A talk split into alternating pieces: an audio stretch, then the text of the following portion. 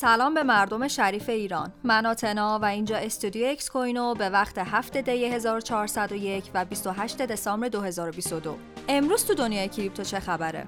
کاهش چشمگیر قیمت ماینرهای ASIC بیت کوین طبق داده های Hashrate Index ماینرهای ASIC که فقط برای استخراج بیت کوین بهینه سازی شدن در حال حاضر در قیمتهایی به فروش می‌رسن که در دو سال قبل دیده نشده بود. یک سری از پرکاربردترین ماینرهای ASIC کاهش قیمت 86 درصدی رو تجربه کردند و قیمت بعضی از ماینرهای رده متوسط هم بیشتر از 89 درصد پایین اومده.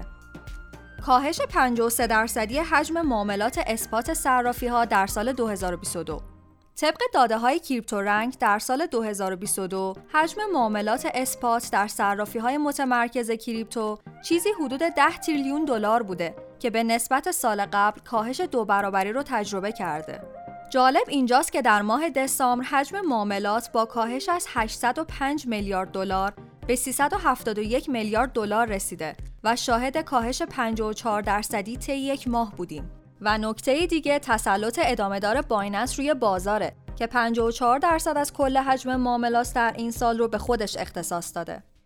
هشدار کمیسیون بورس و اوراق بهادار فیلیپین در مورد صرافی های بدون مجوز با توجه به سقوط صرافی FTX کمیسیون بورس و اوراق بهادار این کشور در بیانیه‌ای به مردم درباره استفاده از صرافی های بدون مجوز و ثبت نشده هشدار داد. SEC فیلیپین به طور مستقیم به FTX اشاره نکرده اما در اعلامیه خودش به سقوط اخیر یک صرافی بزرگ و بین المللی کریپتو اشاره کرده. کراکن به دلیل بازار ضعیف ارزهای دیجیتال برای دومین بار ژاپن رو ترک کرد. صرافی جهانی کراکن در پست وبلاگی که در 28 دسامبر منتشر کرد، اعلام کرد که قصد داره برای دومین بار فعالیتش رو در ژاپن متوقف کنه و دلیل این مسئله رو هم ترکیب شرایط فعلی بازار ژاپن و همچنین بازار ضعیف ارزهای دیجیتال در ماههای اخیر عنوان کرده. کراکن همچنین گفته یکی از دلایل این اقدام اولویت بندی منابع و همچنین سرمایه گذاریشونه.